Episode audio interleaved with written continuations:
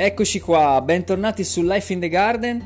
Prima di lasciarvi l'intervista con Eleonora Giulio Dori vorrei ringraziare tutti quelli che mi stanno sostenendo in questo progetto e volevo anche dirvi che troverete il podcast in tutte le piattaforme da Spotify a Radio Public a Google Podcast e a iTunes. In alcune piattaforme potete anche lasciare dei commenti, recensioni, quindi se vi è piaciuto mettete qualche stellina, altrimenti non lo fate. E per suggerimenti scrivetemi su enricodella-gmail.com, su Facebook Enrico Della, su Instagram chiocciola enricodella23.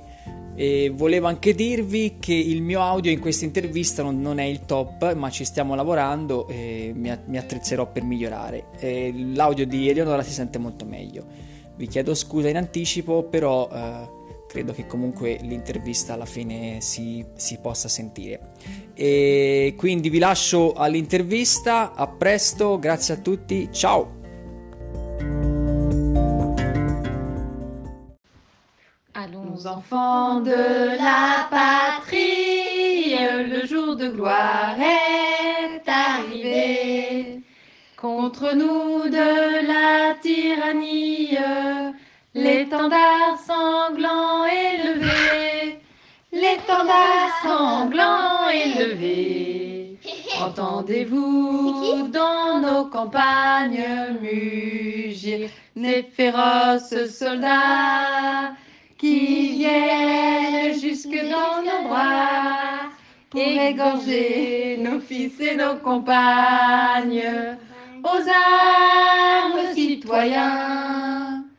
Formez nos bataillons. Marchons, marchons, qu'un sang impur abreuve nos sillons. E abbiamo iniziato con eh, la Marsigliese perché oggi, ehm, il 14 luglio, quindi festa nazionale francese, eh, marsigliese cantata da delle mie amiche francesi che ringrazio, Jennifer, Eloise e la bambina che si sente in sottofondo è Anna.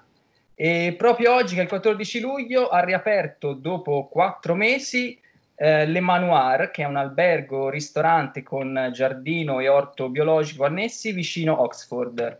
Eh, ristorante eh, con due stelle Michelin in cui il chef patron è Raymond Blanc e dove lavora la nostra giardiniera Eleonora Giulio Dori, ospite questa sera con noi.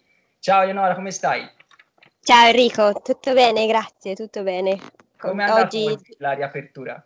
Esatto, quindi il giorno di apertura diciamo interessante, eh, stancante però bello, è stato bello vedere ehm, gli ospiti finalmente tornare, passeggiare nel giardino, ehm, il giardino che magari non è agli standard eh, cui avremmo voluto arrivare, diciamo, però siamo tutti quanti stati in una specie di cassa integrazione per qualche mese, quindi è stato un po' difficile riuscire a, diciamo, tenere eh.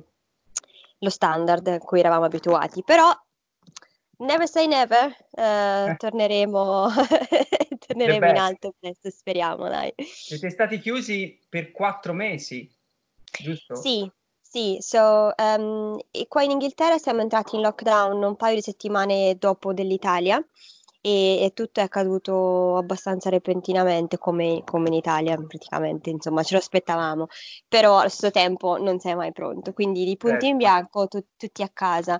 Um, hanno tenuto uno scheletro di una decina di persone, uh, più che altro manager, mm, che cercavano comunque di tenere le cose, le cose insieme, in particolare le risorse umane. Porelle ci hanno avuto un periodo veramente devastante, eh, secondo me, Ehm, però no, siamo, ce l'abbiamo fatta, abbiamo passato dei periodi un po', un po difficili, ehm, però Raymond ha sempre premuto per tenere il giardino aperto, quindi c'erano due giardinieri, che, ah, ehm, okay. Charlotte e John, che tenevano, ah, sì che tenevano praticamente uh, diciamo la, la, parte della propagazione attiva, quindi non sapevamo quando saremmo potuti, avremmo potuto riaprire, però okay. um, sapevamo che a un certo punto sarebbe successo, quindi um, qualche seme, qualche pianta, qualche ortaggio per verso la fine dell'estate, pomodori, uh, melanzane, zucchine, insomma certo, gross, giustamente. gross, gross vegetables. E ovviamente quello ri- ha ri- richiesto parecchio, parecchio lavoro e quindi loro due lavoravano più che altro sulla propagazione, il resto del giardino è andato un po'... eh, non è che è andato in malora, è andato dalla parte C'erano un po' di erbacce. selvaggia.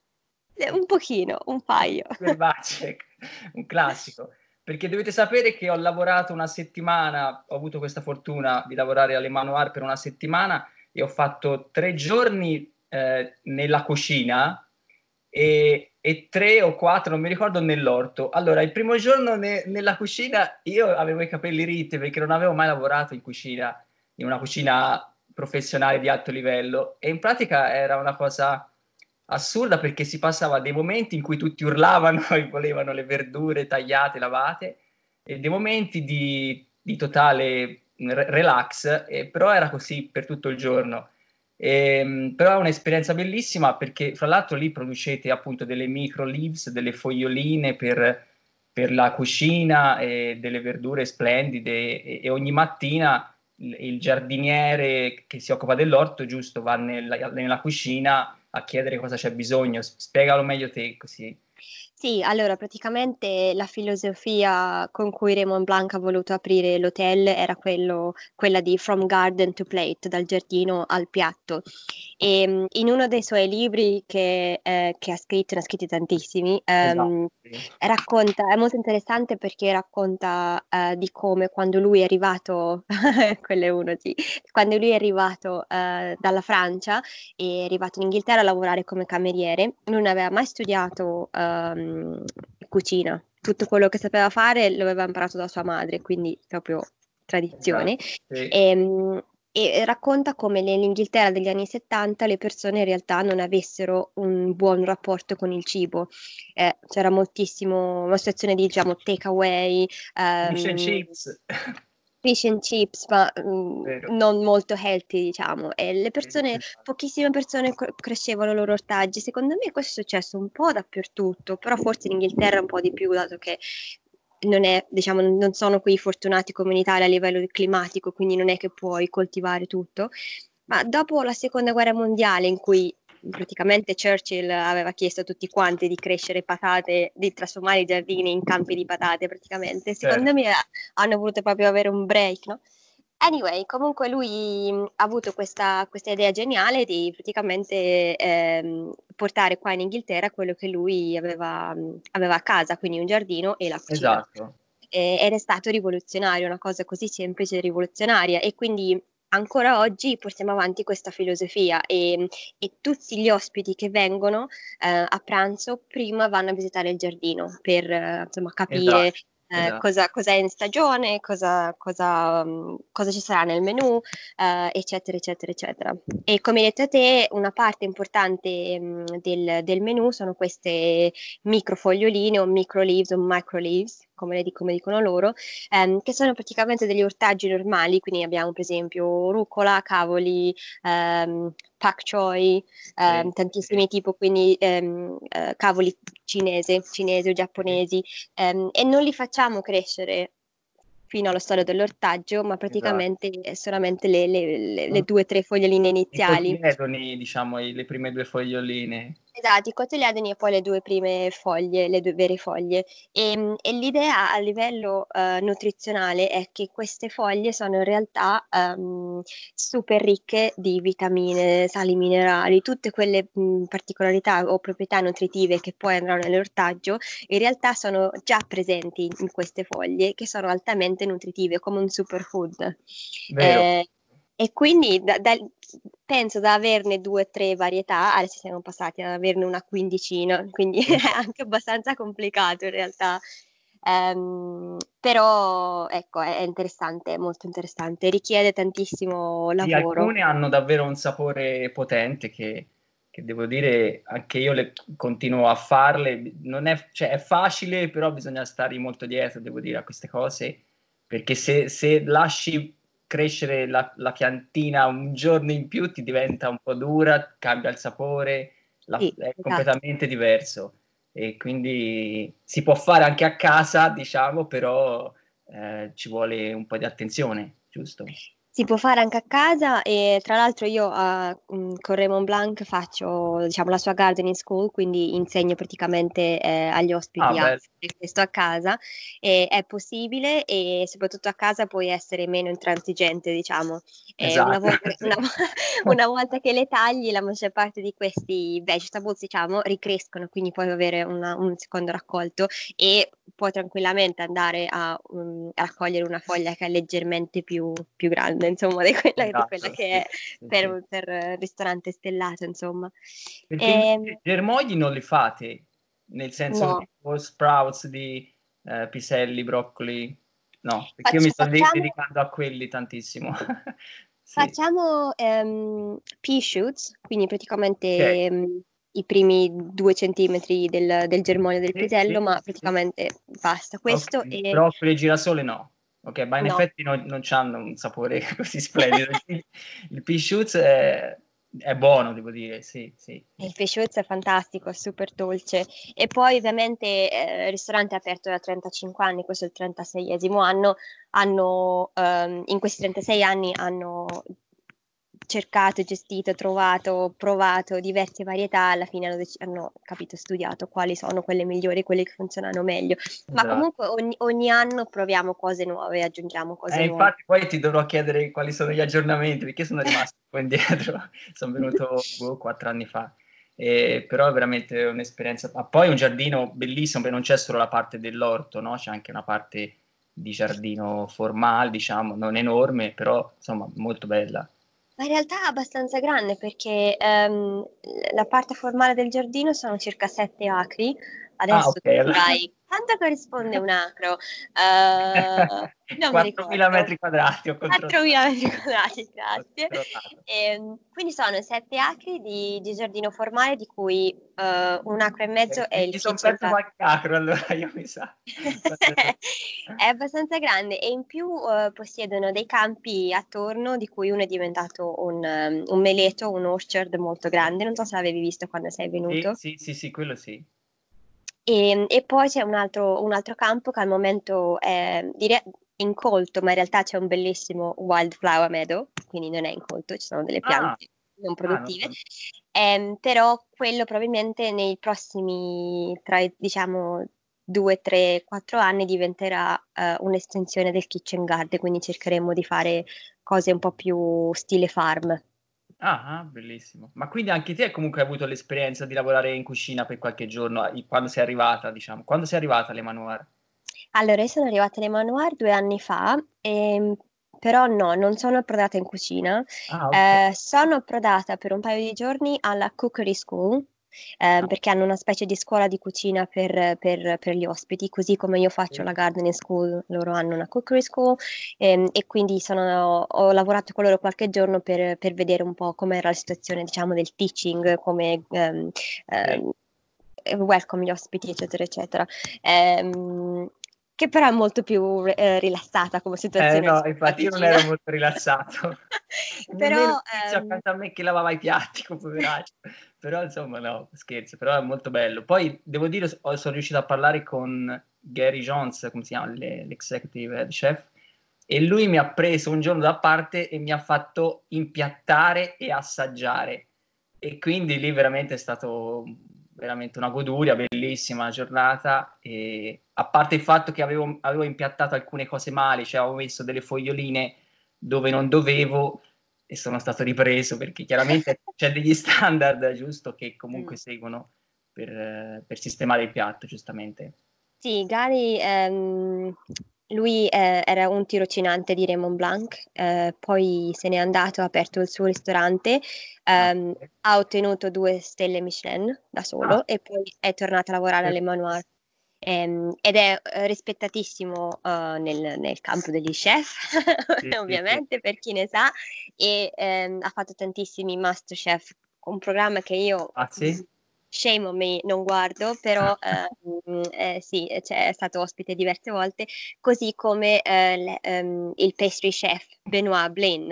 Ehm, Sì, Benoit e lui adesso fa il pastry. Non ho potuto assaggiare i dolci, Oh. quello mi ri- Oh! un grande rimpianto, ma Tra l'altro, interessantissimo e stressantissimo allo stesso tempo eh, per il fatto che comunque siamo stati chiusi per quattro mesi. Adesso tutta quanta la cucina e il ristorante cercano di ehm, usufruire del giardino il più possibile cosa Ah. che è così che deve essere, però diciamo Sì. siamo un, un po' sotto stress. Però Ok. bellissimo, stamattina una delle pastry chefs ehm, è scesa in giardino e, mm, e mi ha chiesto del, del beetroot della barbabietola perché Ah, hanno sì? creato questo nuovo ehm, dessert che è un cioccolato specifico, che adesso non mi ricordo come si chiama, ma mi- oggi mi ha spiegato che essere un cioccolato specifico Non me lo dire. mescolato alla beetroot chioggia, varietà chioggia, Ah, che c'è chioggia. tutte quante le rondelline carine, ehm, e è molto dolce, e ehm, raspberry, ehm, che sono Wow. in italiano, aiuto! Ah, aspetta. I lamponi, i lamponi. Lamponi, lamponi. Ehm, E, quindi niente, per cinque minuti ero proprio in una specie di daydream cercando di immaginare Ah, questo, questo certo. piatto. Non, non te l'hanno fatta assaggiare? No, ci stanno lavorando. Ancora no, ci stanno Ok. lavorando, però ecco, queste Perché- comunque poi le soddisfazioni, no? Quando tu cresci qualcosa che viene Certo. addirittura utilizzato per un dolce, cioè Esatto. bellissimo. No, è bellissimo, è vero. Ma fra l'altro, ieri sera, non so se si può dire, penso di sì, avete avuto una, si può dire, avete avuto una scena, tutti i dipendenti alle Sì, manuali. allora pr- E praticamente stamattina mi hai mandato qualche foto dei piatti e io mi sono svegliato alle 5, ho visto queste foto, avevo un po' di fame. Sì, allora, ehm, per via del Covid ovviamente hanno dovuto riorganizzare tutto quanto il ristorante, la cucina, eccetera. Sì. e anche ehm, l'esperienza degli ospiti cambierà. E quindi, dato che oggi era l'apertura ufficiale, volevamo diciamo, testare la cosa prima su, su delle cavie, cioè noi. Ah, Eh, però- fate le cavie, però insomma, ho visto i piatti, erano splendidi. Ah, stupendo, è stato bellissimo come sempre, il servizio eccezionale e mm, l'atmosfera era molto rilassata nonostante ovviamente devono eh, indossare ehm, le, ma- ehm, le mascherine eccetera, però sono riusciti a farlo in un modo che non è, non è opprimente, non ti fa pensare costantemente oddio c'è una pandemia in corso Eh, eccetera. esatto.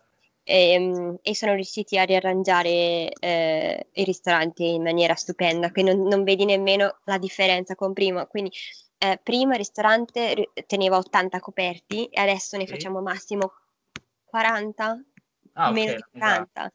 Ehm, quindi la differenza è enorme, ma se tu mi chiedi come erano sistemati i tavoli o hai notato che c'erano meno tavoli, in- io non l'ho notato Ok, non l'hai un po' notato. come hanno fatto, hanno riorganizzato tutto quanto lo spazio, quindi c'è tantissimo, insomma, tantissima organizzazione dietro quello che facciamo e noi nel giardino, se- secondo me, non ce la spassiamo, però non vediamo tutto quanto lo stress.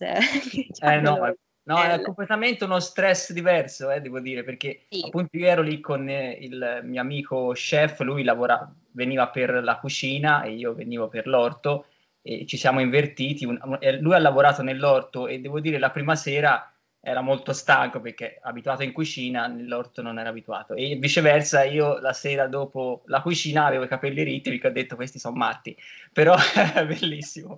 No, è, è molto utile per capire veramente come, come funzionano tutte e due le parti. Devo dire che quando è fondamentale questo, questo nesso fra, il- fra l'orto e, e il ristorante. E, e poi lì da voi ci sono un sacco di serre, mi ricordo appunto i pomodori più o meno vengono cresciuti in serre, giusto?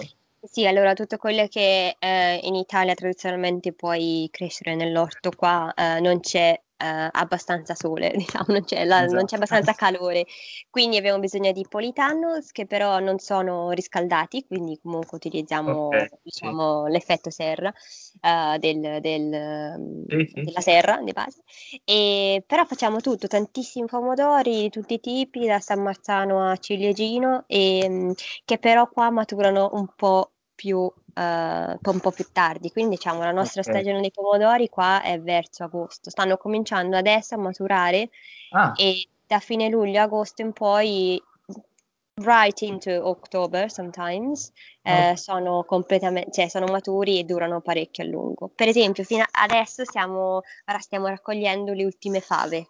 Quindi Ah, è tutto ok. quanto diciamo in ritardo sì. di qualche Eh, settimana certo, in Italia. certo.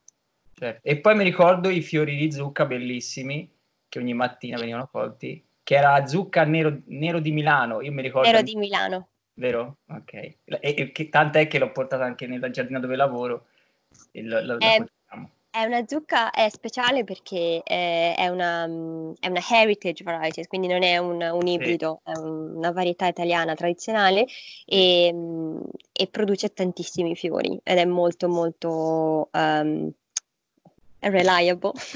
Ok, Insomma, sì.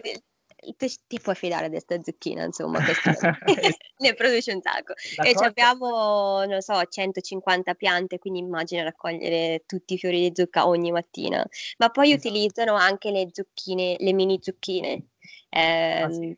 I- Ieri sera era nel, nel risotto, per esempio, tutto in modo particolare, però utilizzano tutto il più possibile, quindi di ogni pianta, di ogni prodotto, ehm, non si butta via il meno possibile. Mm. Che già poi- che è un'altra cosa bella, secondo me. Un altro Esatto. bel messaggio. E poi mi raccontavi l'altro giorno che comunque avete iniziato a fare il no dig, appunto, questa Sì.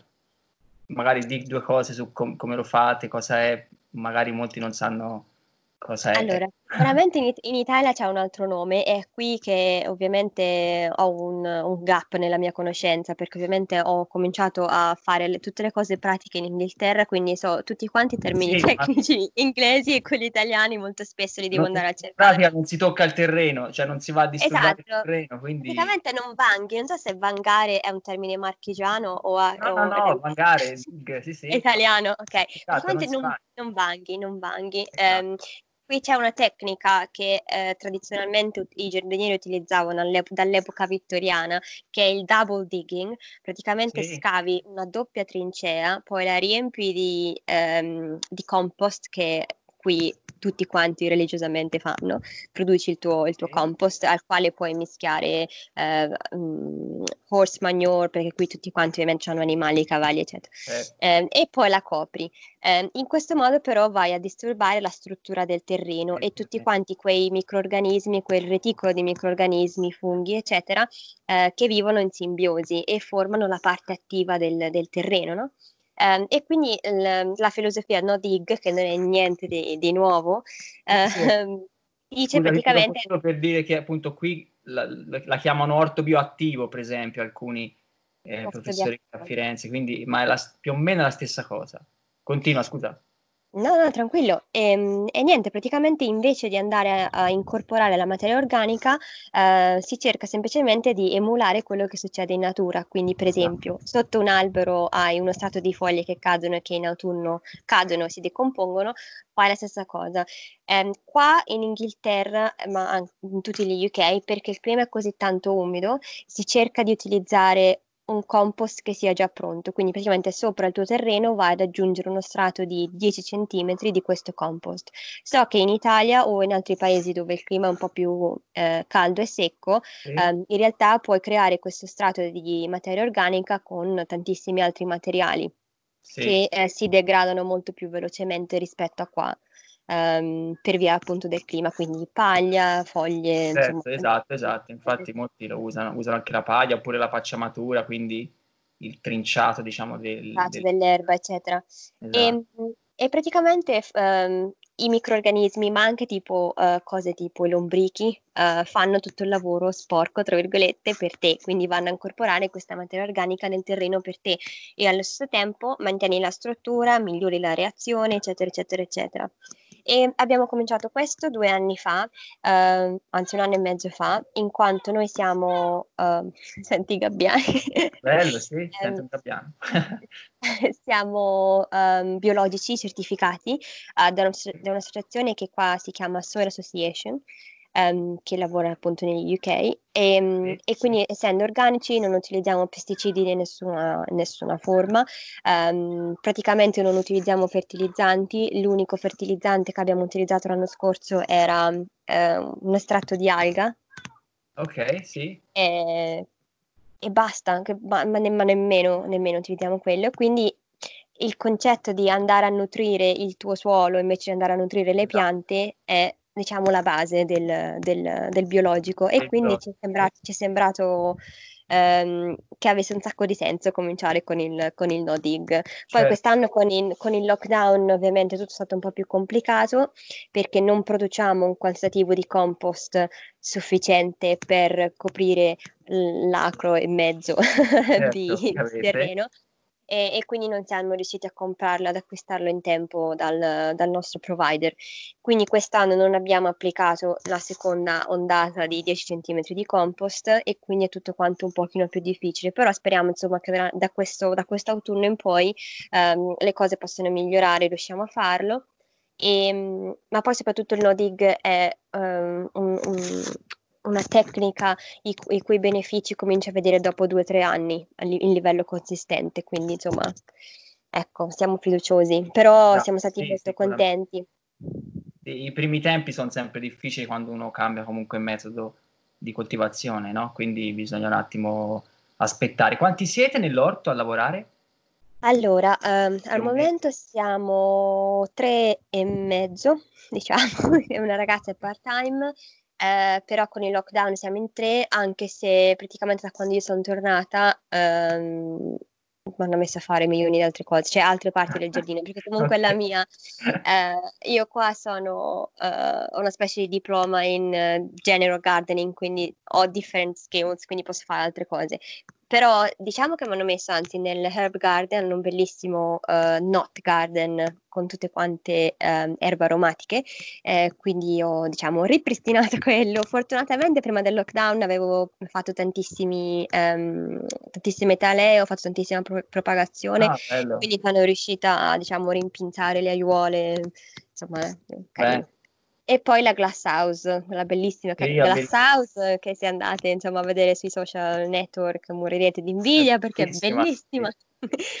E lì abbiamo tantissimi eh, peperoncini ornamentali e non, quindi ho fatto diciamo quello, abbiamo delle house plants che, che tengo lì nella glass house e poi è il mio spazio dove faccio la gardening school, quindi dovevo un attimo Esatto. metterlo tutto Mi, quanto mi insieme. ricordo che mentre lavoravo in giardino, a un certo punto arrivarono degli ospiti, e il- un cuoco arrivò con un barbecue, insomma, cominciò a cucinare live lì davanti a noi, davanti a, a questa serra splendida e gli ospiti erano contentissimi e io ero lì che guardavo.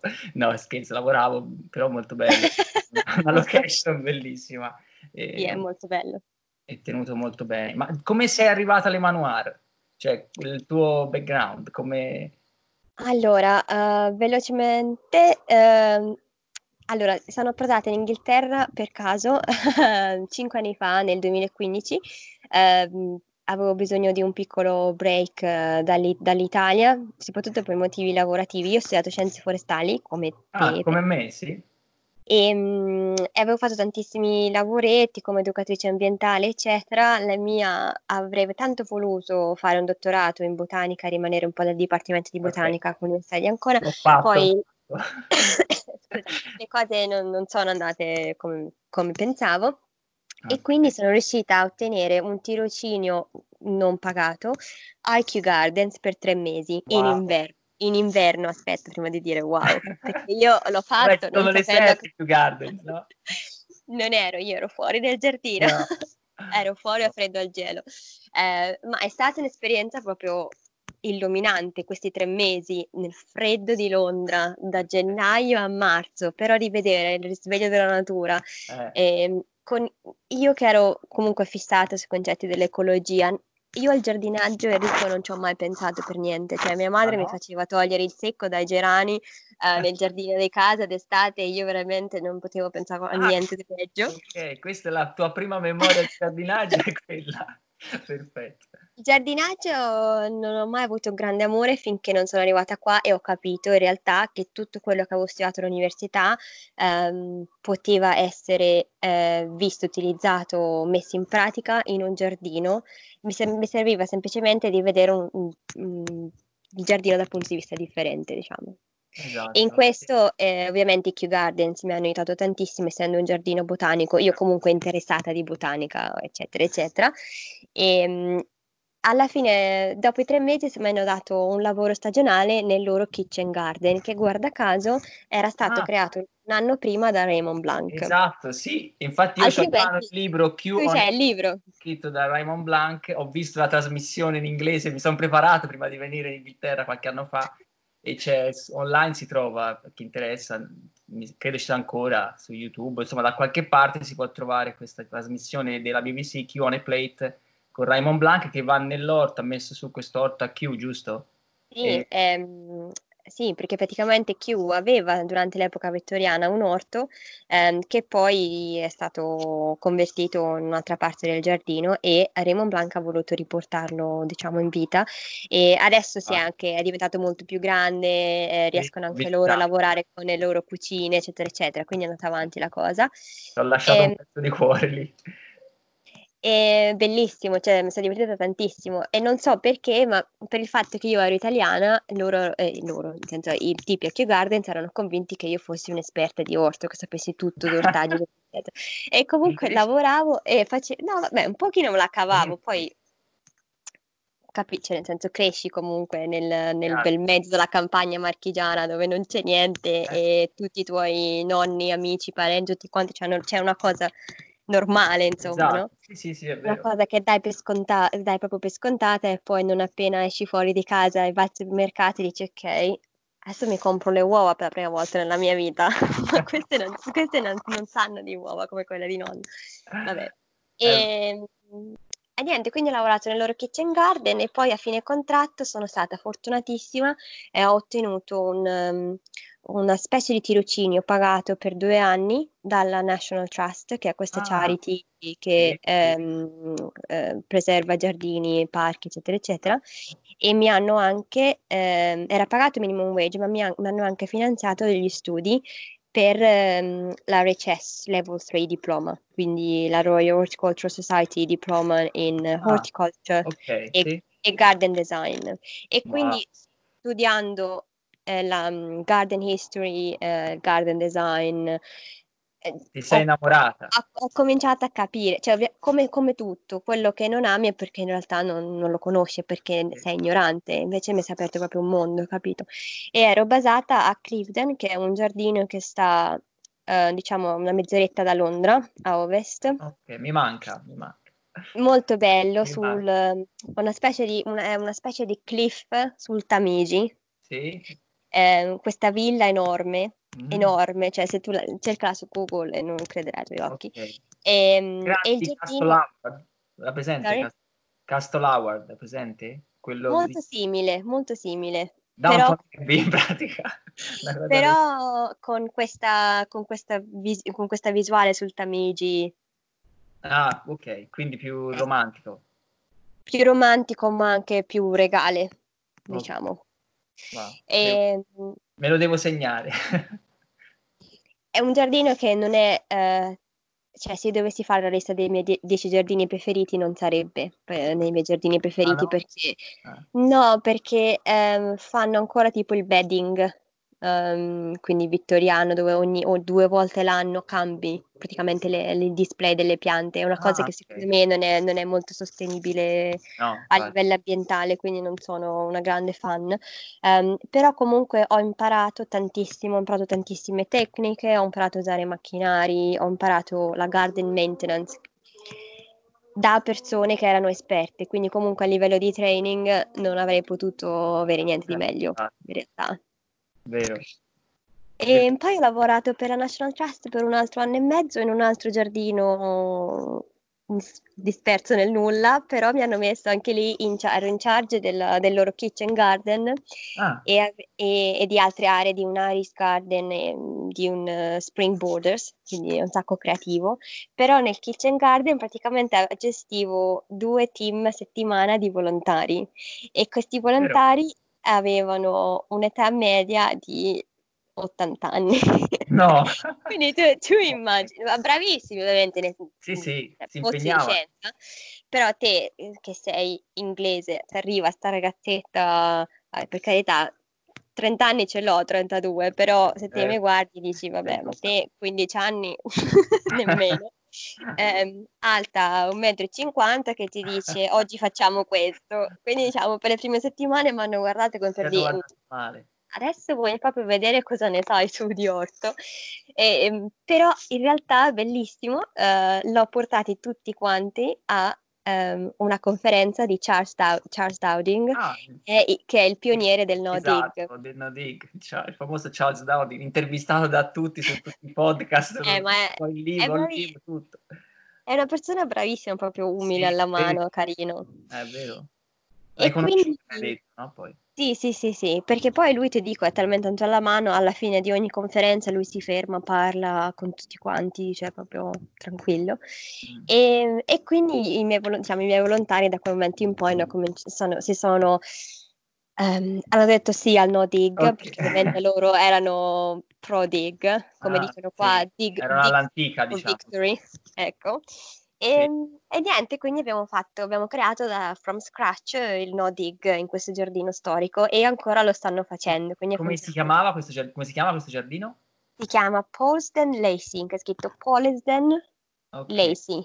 Ehm, ed è un giardino che sta sempre della National Trust, che sta a sud-ovest di Londra, a diciamo 10 minuti da un paese molto più famoso che si chiama Dorking. Comunque tu cerca Pols- Polsden Ok. Lacey. Ehm, e quello questo- è fra i primi dieci da visitare? secondo me sì, perché è un giardino eh, da dell'epoca. Scusami, ti ho interrotto. Allora, se non l'hai mai visto, forse il primo da visitare è Great Dixter. Ecco, mi manca. Sussex, eh, Eh, ehm, no, un giardino che creato, un giardino creato da Christopher Lloyd che è deceduto qualche anno fa, ai primi anni del 2000, quindi è abbastanza moderno, ehm, però diciamo c'è un genio creativo in termini di eh, successione di piante, di colori, Sì, eh, di struttura ed è un giardino molto più, ehm, più wild, più selvaggio. Eh, Sì. c'è tantissimo rispetto per ehm, la wildlife, wildlife gardening. Però forse i- al secondo posto, ma forse anche il primo, non lo so, se la battono eh, Grave Tie Manor. Ok. Grave Tie Manor, che adesso è un altro ristorante. ho capito, scusa, sì, ma non, non lo conosco, cioè non ci sono stato purtroppo. È, è stupendo, mm, quando passi da queste parti vallo a vedere, è un giardino creato da William Robinson, che è stato praticamente il pioniere eh, del eh, wildlife gardening in, ehm, alla fine dell'Ottocento, primi del Novecento. Quindi eh, mentre c'era l'art and craft, eh, c'era anche questo wild Sandoval allo stesso tempo. Ed è stato diciamo uno dei primi a mm, eh, creare il concetto di pianta giusta nel posto giusto, quindi a guardare quali sono le condizioni ecologiche del tuo terreno e a capire quali sono le piante che potrebbero, che potrebbero ehm, non solo stare lì, ma anche crescere al- al- al- insomma, nel, nel migliore Esatto, nel delle migliore dei modi possibili. Certo. Oh, dimmi il terzo ormai, la- ormai il podio. Facciamo. Allora, non lo so perché ce ne ho così tanti che ancora devo Anche vedere anch'io. inglese, eh, cioè, però capisco che è difficile perché Ma eh, tra l'altro mi sento mm, malissimo riguardo a sta cosa perché io giardini italiani ne ho visti veramente pochi, forse non dovrei dire questo, eh, però eh, quando sono tornata a casa qualche anno fa sono andata a visitare eh, un giardino nelle Marche che si chiama Villa Bonaccorsi che, ed non, è un... che non conosco.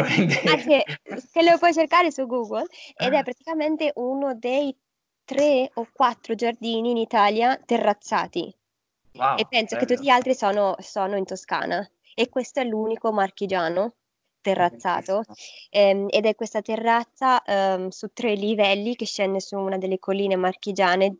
Alla fine dell'ultima terrazza puoi vedere il mare, sta vicino a un paesino che si chiama Potenza Picena Sì, e, ed è un giardino che eh, ha degli elementi del Settecento, quindi c'è tipo il boschetto, eh, ci sono i giochi d'acqua, queste cose qua, eh, però è fatto molto bene, mi è piaciuto tantissimo. Ma forse ecco, in realtà perché ero fresca di studi, avevo fatto il Historic Gardens e quindi certo. sapevo Sì. qualcosa e riuscivo a rivedere gli elementi, eccetera. E c'era solamente una persona che lo gestiva. Ah sì? E mi sono chiesta, ma perché Italia, Italia, investi? Eh, torno domani, va bene, quello è il meno, però capito. no? È un Ah, discorso lungo. Potresti tornare e lavorare te in quel giardino, magari un giorno, chissà. magari Da sarebbe... sola, poverina. Eh, no, quindi diciamo qua l'Inghilterra è stata un'esperienza proprio formativa, ma poi principalmente perché, come dicevo prima, sono riuscita a trovare il mio equilibrio in cui posso utilizzare tutte quelle conoscenze scientifiche che amo tanto di botanica, eccetera, fisiologia vegetale, ma anche entomologia, tutte queste cose qua, ehm, nel mio lavoro pratico. capito? Esatto. Cioè, nel senso, e questa è una cosa che mi appassiona proprio tanto. Stando all'aria aperta e lavorando con le mani nella terra, insomma. Esatto, cioè nel senso mia madre e mio padre mi dicono ma che, che fai, ma perché? Mi ricorda no, qualcuno, lavoro in banca, ma no. Che Triboli, non so se si dice Triboli in, eh, in fiorentino, però Sì, qua sì, in popolare, sì, sì, Triboli, no? Però vabbè. Eh, cosa volevo chiederti? Un'altra cosa, a parte ci hai già detto tantissime cose, quindi insomma siamo molto contenti, devo dire. Ehm, un libro al volo sui giardini e giardinaggio che ci consigli? E anche un ortaggio facile da, da- che ti piace dell'orto e qualche consiglio su questo ortaggio, non lo so, su una verdura che ti piace. Ok, allora la mia verdura preferita sono le fave. Ok, Ehm, la cosa preferita che qua ovviamente l'hanno scoperta da poco è praticamente lessarle proprio pochissimo broad bean. Broad beans oppure farle al vapore proprio qualche minuto e poi le, con un mixer le mischio con un pochino di formaggio e creo una specie di purea e la metto sulla Sì. pasta Ehm, e poi la mia seconda, la- il mio secondo go to sono gli agretti Ah, ehm, cosa che li agretti? amo, li amo gli agretti, sono così felice che adesso qua è Infatti li diventata una cosa che va tuo- di moda tantissimo, sì. li coltivi anche nel tuo orto personale, giusto? Lì ce li ho nel mio orto personale e praticamente mia mamma li fa con, e ci provo anch'io, ma quelli di mamma sta sempre meglio, ehm, cotti proprio qualche minuto in padella con un po', con un po' di limone, aggiungi qualche, eh, oddio, come si dice in italiano? No, le sardine. Le, Le alici. le acciughe, le alici, Le alici, alici. Sì, sì, Ah. con le alici si mangiano, è vero. E se proprio vuoi godere, qualche oliva, top, Wow, top, top. Top, top. E invece il libro?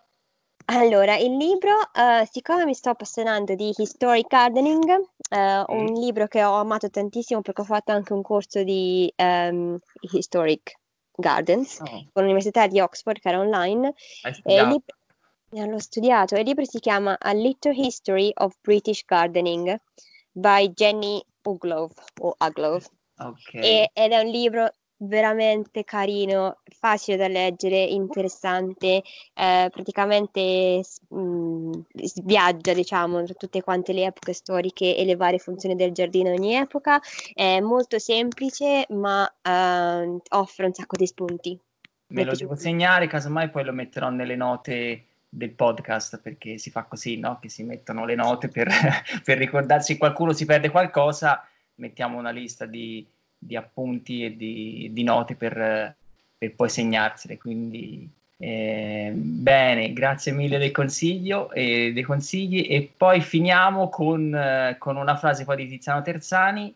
Perché hai scelto Tiziano Terzani per concludere? È un Ehm, autore che ti È un autore che mi ha sempre ispirato molto e diciamo che molti dei suoi libri sono state delle bussole per me in momenti difficili e mh, soprattutto comunque partire da soli, pensare che stai via di casa solo qualche mese e poi ritrovarci cinque anni e mezzo dopo eh, che ancora non sei Sì. tornato, ogni tanto la bussola la puoi perdere e mh, i suoi libri mi hanno sempre aiutato molto. Certo. E penso che soprattutto alle generazioni eh, di giovani italiani, mh, soprattutto la nostra età, sui 30 così, ci siamo trovati eh, in un mondo completamente diverso da quello che ci avevano detto che avremmo trovato una volta finita l'università e, e penso ci siamo Vero. tutti sentiti disorientati, almeno Vero. per un secondo. E, e i suoi libri mi hanno aiutato molto a tenere la bussola.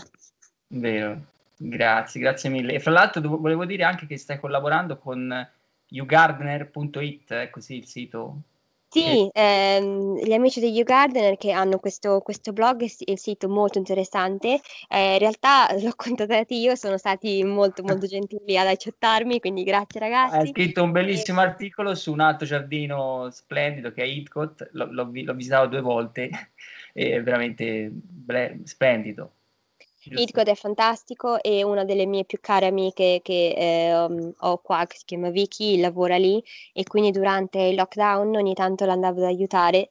Avevo ah. questa fortuna immensa di aiutarla in questo setting fantastico, solamente io e lei, con tea e cake in the garden.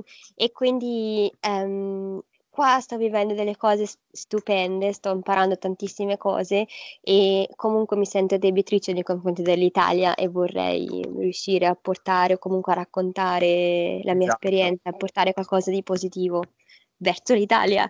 Esatto, e anch'io sto facendo la stessa cosa con il podcast, cioè ci sto provando. Esatto. E quindi grazie ancora, grazie mille. Seguiteci su Facebook, trovate anche Leonora su Instagram, su, dappertutto su Instagram, su Facebook. E, oh, oh, everywhere. E grazie ancora. Grazie a te, grazie. Ci sentiamo poi presto per gli aggiornamenti dall'Emanuare, ci fa piacere. Certo. Ok. Se mi segui su Instagram vedrai tutte le foto. esatto. Grazie mille, un abbraccio a Prego. tutti, saluto a tutti e a presto su Life in the Garden. Ciao!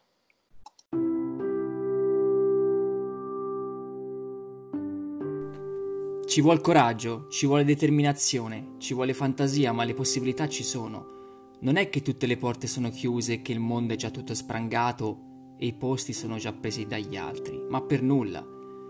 Io trovo che la cosa più bella che un giovane possa fare è di inventarsi un lavoro che corrisponde ai suoi talenti, alle sue aspirazioni, alla sua gioia e senza quella rendevolezza che sembra così necessaria per sopravvivere. Ah, ma io non posso perché tutti possono. Ma capisci quello che dico? Bisogna inventarselo ed è possibile, possibile, possibile. Tiziano Terzani da La fine è il mio inizio.